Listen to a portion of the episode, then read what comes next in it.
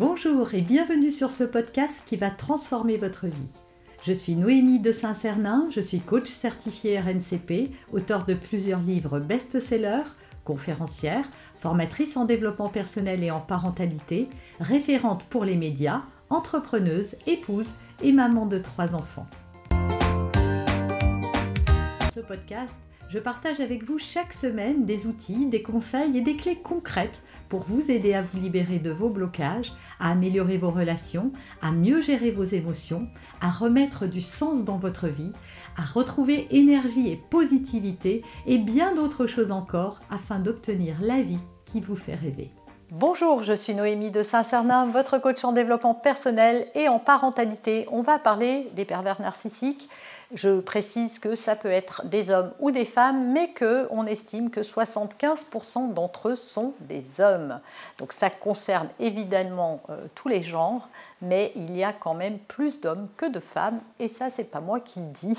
Donc ne m'en veuillez pas de parler au masculin également, surtout qu'aujourd'hui, je vais vous parler, je vais, euh, j'ai une question, voilà, vous avez euh, la boîte à questions si vous voulez vous aussi euh, me soumettre quelque chose qui peut aider le plus grand nombre, et j'y répondrai en vidéo. Donc on vous met le lien dans la description et en barre d'infos. Et euh, je commence tout de suite. Donc on va appeler cette personne Sophie. J'ai tenu à masquer les informations personnelles qu'elle m'a transmises. Et voilà ce qu'elle dit. J'ai fini par identifier et j'accepte que mon mari est un pervers narcissique. Malheureusement, je vis des horreurs au quotidien, mais je m'accroche le temps de trouver une solution. Toutefois, une pensée qui me hante est de savoir si cela est héréditaire. Alors je réponds déjà à cette question. Ben non, ce n'est pas héréditaire dans le sens où ce n'est pas engrammé dans les gènes et que ça ne se transmet pas comme la couleur des yeux, des cheveux ou autre. En revanche, par mimétisme, les enfants peuvent reproduire le comportement de leurs parents.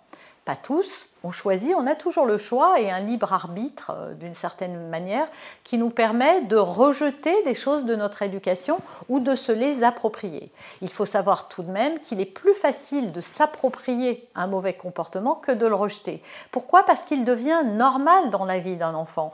Si vous grandissez dans une famille où vous voyez votre, euh, vos parents euh, sans arrêt se hurler dessus, se taper peut-être, eh bien vous avez plus de chances de développer ça comme quelque chose de normal, puisque c'est ce que vous avez vu. Et donc, dans votre cerveau, c'est normal. Vous, c'est comme ça que les, relations doivent avoir lieu. Et vous n'avez pas un autre modèle contestatoire qui va pouvoir euh, vous, vous, montrer qu'il y a autre chose et que ce n'est pas forcément comme ça. Alors oui, vous pouvez le découvrir plus tard, mais le mal peut être fait ou pas. C'est pour ça que les parents qui, les enfants qui ont été battus, souvent reproduisent cette violence sur leurs propres enfants. Ça s'appelle aussi les neurones miroirs et j'ai fait des vidéos sur le sujet si ça vous intéresse d'aller plus loin. Donc non, ça n'est pas héréditaire, mais oui, ça peut être transmis d'une autre manière. C'est dans euh, le, le, modélisme, la modélisation et le fait de voir et d'entendre quelqu'un faire quelque chose et de le reproduire et de se l'approprier. Ou me dit-elle à quel point sa violence, maltraitance, euh, et insulte à mon encontre devant mes filles va les impacter. J'essaye de les protéger au maximum, mais mon aîné de 5 ans peut être extrêmement, extrêmement violente et lunatique. Je suis dans l'inquiétude de la confiance en mon éducation bienveillante et en même temps je ne peux pas accepter certaines choses. Elle me frappe, me hurle dessus, dit parfois des vulgarités qu'elle a entendues dans la bouche de son père. Ou hier soir, elle m'a même menacé de faire appel à son père pour qu'il se mette en colère contre moi. Donc oui, là, on est vraiment, ça vient confirmer en fait ce que je disais tout à l'heure, c'est-à-dire que oui, les enfants exposés à ce genre de choses vont effectivement pouvoir reproduire la violence. Et en tout cas, euh, voilà, on voit que cette petite fille, même, elle utilise son papa pour se venger de sa maman. Alors attention, à 5 ans, elle n'est pas du tout consciente de l'impact de ce qu'elle fait. Vraiment parce qu'elle n'est pas capable de raisonner. Voilà, pour elle, c'est pas si grave que ça. Et puis c'est dans la normalité, sa normalité. Or, Sophie me dit, euh, j'ai beau vouloir transmettre de la bienveillance, mais moi, j'ai envie de te dire, Sophie, mais comment peux-tu transmettre de la bienveillance quand tu ne te l'accordes pas à toi-même? Et c'est véritablement ça la question. C'est-à-dire que ton discours, il ne peut être que contradictoire. Il faut être bienveillant, etc. Mais toi, tu ne t'accordes pas cette bienveillance. et cet amour de toi-même, parce que si c'était le cas, j'ai bien compris que la situation devait être compliquée et que tu attendais de trouver une solution, mais il n'y a jamais de bon moment pour partir. Le bon moment, c'est quand on décide que le respect que j'ai pour moi et la valeur que je m'accorde est plus importante que la peur de ce que je vais découvrir ou de l'inconnu ou de ce qui va se passer après. Alors bien sûr, quand je dis ça, je ne suis pas là pour te juger. Et surtout pas, et je voudrais vraiment euh, euh, que, que, ça soit clair pour tout le monde, je veux juger personne. Néanmoins, je suis obligée quand même de dire euh, des vérités, même si ce n'est pas ce que vous avez envie d'entendre parfois. Mais moi, ce que je vous dis, c'est ce que vous avez besoin d'entendre et pas ce que vous avez envie d'entendre. Et donc là, si on analyse la situation, on est face à une maman qui accepte les coups et la violence et qui ne veut pas les transmettre à ses enfants. En fait, là, ce que les enfants apprennent, c'est qu'une maman, ça peut se faire taper dessus et maltraiter par son mari. Et que peut-être moi, petite fille, quand je serai grande, bah, j'accepterai ça parce que c'est normal.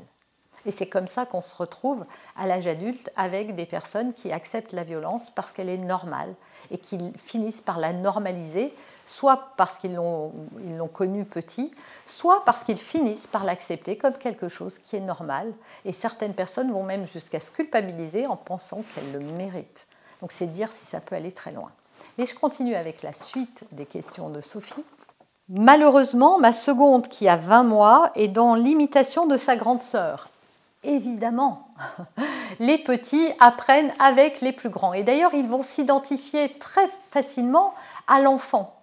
Et on le voit bien dans les bacs à sable ou quand on a eu plusieurs enfants. Moi, c'est mon cas, elles étaient très très proches. Les deux dernières ont 11 mois d'écart. Et je me souviens que quand, on a, quand euh, Marie faisait quelque chose, Marie étant l'aînée des deux, euh, faisait quelque chose, bah, Louise, pour elle, c'était OK que c'est sûr qu'elle allait arriver à le faire. Et quand on a appris à Marie à faire du vélo, bah Louise, on n'a pas eu besoin de lui apprendre. Elle est montée sur le vélo, elle a réussi du premier coup. Parce que pour elle, rien n'était impossible. Elles ont appris à nager au même âge, alors qu'il y a 11 mois d'écart entre les deux. Pourquoi? Bah Parce que par mimétisme, euh, souvent les deuxièmes d'ailleurs sont, on, dit, plus en avance. En fait, c'est pas qu'ils sont plus en avance, mais ils ont plus de modèles. Donc s'ils parlent plus vite parce qu'ils ont un interlocuteur en permanence qui parle avec eux. Vous avez sans doute remarqué que quand vous entendez des Français parler anglais ou une autre langue étrangère, bah, c'est plus facile pour vous de comprendre que quelqu'un qui est anglais. Eh bien, pour les bébés, c'est pareil. Entendre un enfant parler, c'est plus facile d'apprendre à parler avec un autre enfant qu'avec un adulte. Et d'ailleurs, souvent, nous-mêmes, on se met à leur portée et on parle un peu bébé, ce qui n'est pas forcément une bonne chose d'ailleurs, euh, mais ça, ça fera partie d'une autre vidéo justement pour se mettre à leur portée. Donc oui, par mimétisme, la petite va prendre le chemin de la grande, évidemment. Je suis choquée, épuisée et triste, mais je me bats tous les jours pour les protéger et ne pas sombrer dans la colère ou la violence comme mon mari. Et je sais que vous allez me dire de fuir cet environnement toxique. J'y travaille, mais ma situation est vraiment compliquée. Alors, non, je ne vais pas te dire, Sophie, de fuir cette situation parce que je ne pourrai jamais me permettre, en aucun cas, de dire à quelqu'un ce qu'il doit faire. En revanche, mon métier de coach, c'est de montrer à la personne qu'est-ce qui se passe quand elle ne le fait pas. Et donc, euh, ma conclusion de tout ça à toutes les personnes qui vivent des situations insupportables, et si vous avez lu mon livre Les clés du passé, vous savez que moi-même, je me suis retrouvée à un moment dans une situation de couple qui n'était pas acceptable, et j'ai refusé la violence. Et en refusant la violence, en tout cas à ce moment-là de ma vie, je savais que si j'acceptais la violence, à ce moment-là, je l'acceptais pour toute ma vie et que ça allait être un enfer. Donc soit je mettais un terme et je me retrouvais face à l'inconnu et dans, une insécurité terrible, et c'était douloureux, mais c'était le prix à payer, le prix de ma liberté, le prix du respect de moi-même et de l'estime que je m'accordais.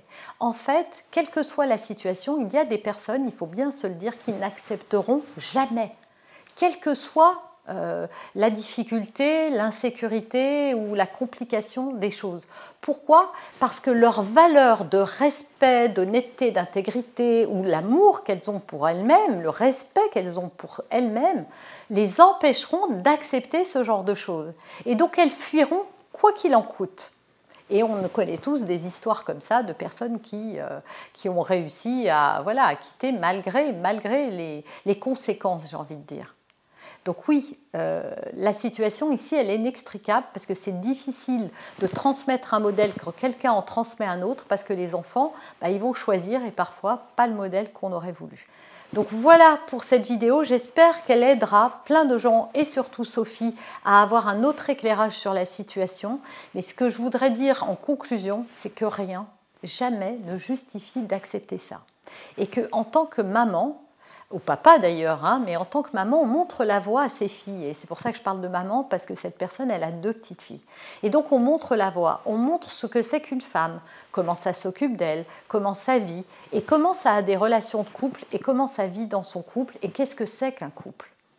Et donc tout ce travail d'éducation positive et bienveillante qui est fait, si la base n'est pas là, le socle solide n'est pas là, ben, c'est un petit peu euh, comme si ça ne comptait pas. Alors je ne veux pas dire que ça compte pas du tout, mais c'est un peu le truc.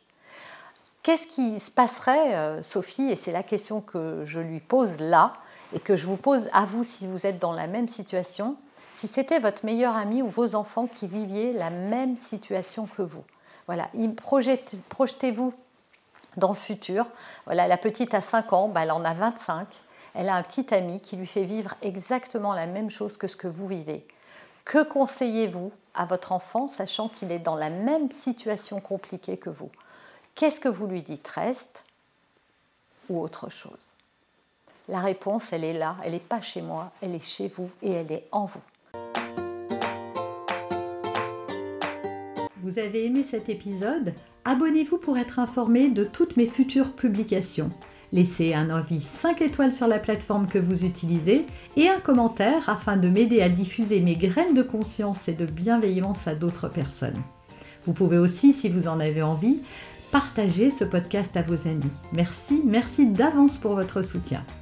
Pour aller plus loin, vous pouvez me retrouver sur ma chaîne YouTube, mon site internet et mes réseaux sociaux. Ils portent mon nom, Noémie de Saint-Cernin.